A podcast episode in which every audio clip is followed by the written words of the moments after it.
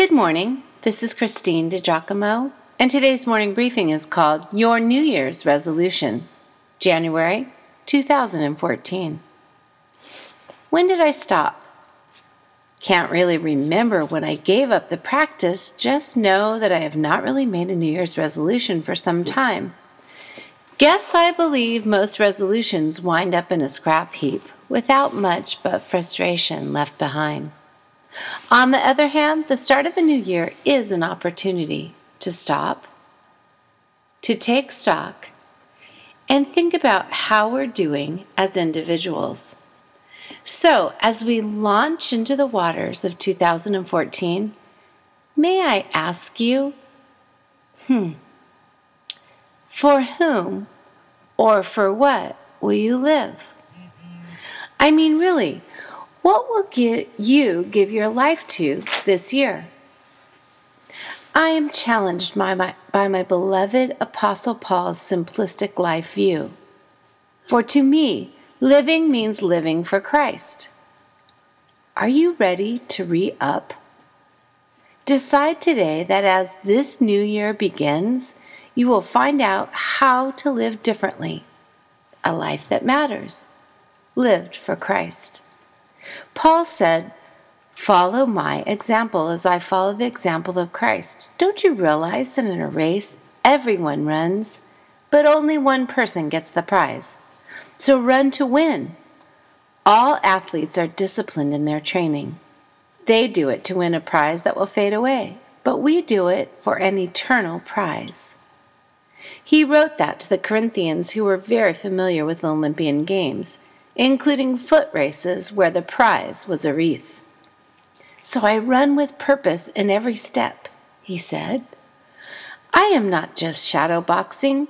I discipline my body like an athlete, training it to do what it should. And that from 1 Corinthians as well. As I have stated before, discipline frees us to become who we were meant to be, and that the very best. What do you think God would envision for your spiritual growth in 2014?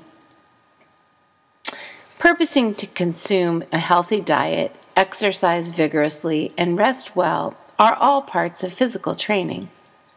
Strides in your spiritual condition can also be made through training. While it would be great to be able to purchase a get spiritually mature in seven days kind of plan, I am sorry it doesn't work like that. Your body didn't mature in seven days. It won't get fit in seven days, and neither will your soul. Just how might you go about spiritual training, though? Well, read and study scripture, like these morning briefings. Get to know your Maker and His plans for you. Pray. Don't just talk about praying. Take time to stop and talk to your Father like you do a friend and seek His wisdom and direction daily, actually, several times a day. The psalmist wrote, Commit your way to the Lord, trust in Him, and He will do it. That from Psalm 37. And friend, do you worship God? Oh, how He loves that. While worship includes meeting together with other like minded people in a set apart place to lift up the name of God, it is not limited to that. You and I can live our lives in a state of worship, doing all that we do with Him in mind, doing all that we do for the glory of God. And finally, serve God by serving others and giving of you to them. Hmm. Well, just a few thoughts they were. Would you like to grow in any of these areas this year? How so? Take time to jot it down, make a few notes. And what is your plan to make those things happen? Hmm. Without a vision, the people perish. It was written in the Proverbs. So, friends, we must live our life on purpose, with vision, Let's do some thinking and praying and then determine how we want to finish this new year of life we have been given. Go ahead. Envision yourself crossing the finish line with your chest pressed high, pressed out, breaking the tape.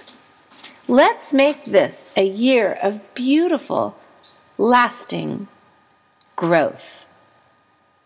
If you'd like to print this out or see the scriptures that I cited, you can go to pastorwoman.com, click on Powerful Bible Teaching, Morning Briefings, and again, the title is Your New Year's Resolution, January 2014.